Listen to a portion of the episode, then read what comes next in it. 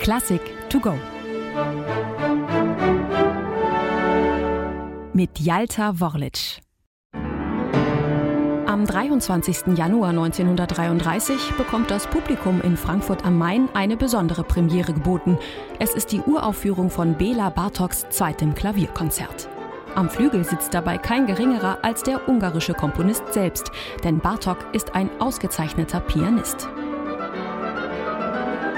Was zu diesem Zeitpunkt noch niemand weiß, es wird Bartoks letzter Auftritt in Deutschland sein. Denn eine Woche später, am 30. Januar 1933, wird Adolf Hitler zum Reichskanzler ernannt. Deutschland, Österreich und zunehmend auch Bartoks Heimat Ungarn verfallen dem Faschismus.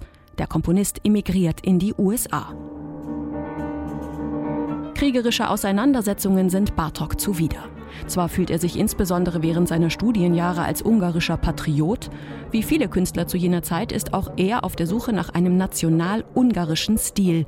Trotzdem hat Bartok vielmehr eine Verbrüderung der Völker im Sinn, allemal musikalisch.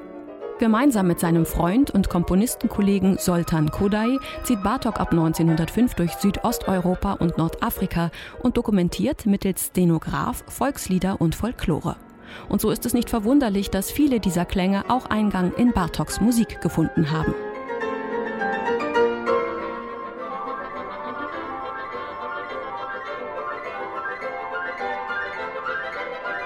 Bartoks zweites Klavierkonzert gehört zu den schwierigsten seiner Gattung.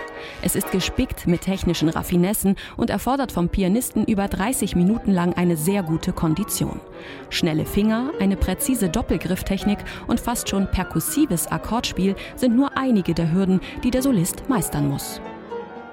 Doch auch das Orchester und der Dirigent sind ordentlich gefordert.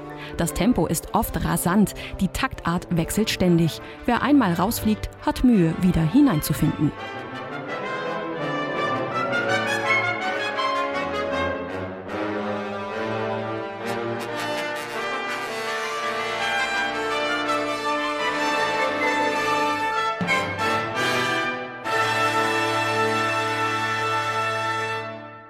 Bartok liebt klare Strukturen. Und so ist das Konzert bogenförmig aufgebaut. Das heißt, zwei schnelle Ecksätze umrahmen einen ruhigen Mittelsatz, der seinerseits als Bogen angelegt ist, mit den drei Teilen langsam, schnell, langsam. Auf diese Weise ergibt sich also quasi ein musikalisches Spiegelbild.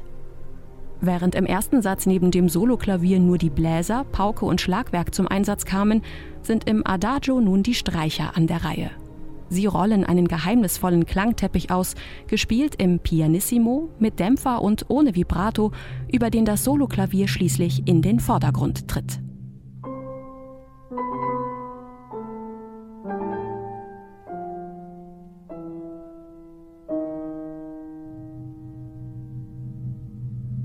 Eine besondere Rolle kommt in dem gesamten Konzert dem Schlagwerk zu, allen voran der Pauke.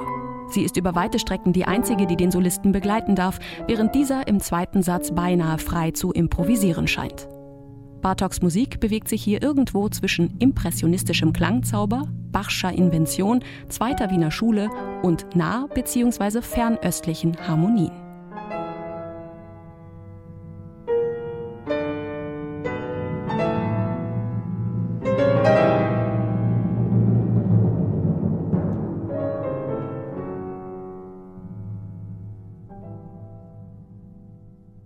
Ein Schlag auf die große Trommel wie ein Urknall ist es dann, der das Finalfeuer entfacht.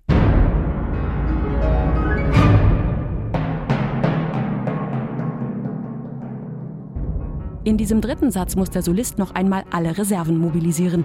Er spielt gegen das gesamte Orchester an, in dem nun alle Instrumente auf der Bühne zum Einsatz kommen. Sein direkter Kontrahent ist die Pauke, die sich mit ihm ein Duell liefert. Das Klavier wird zum Rhythmusinstrument. Die Uraufführung des zweiten Klavierkonzerts ist ein Erfolg. Nicht zuletzt, weil Bartok mit seinen pianistischen Fähigkeiten beeindruckt. Aufgrund des hohen Schwierigkeitsgrades ist es im Konzertsaal leider nicht allzu häufig anzutreffen. Insofern nutzen Sie die Chance, wenn sie sich ergibt. Es lohnt sich.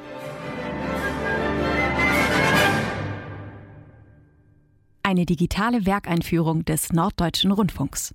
Weitere Folgen finden Sie unter ndr.de-classic to go.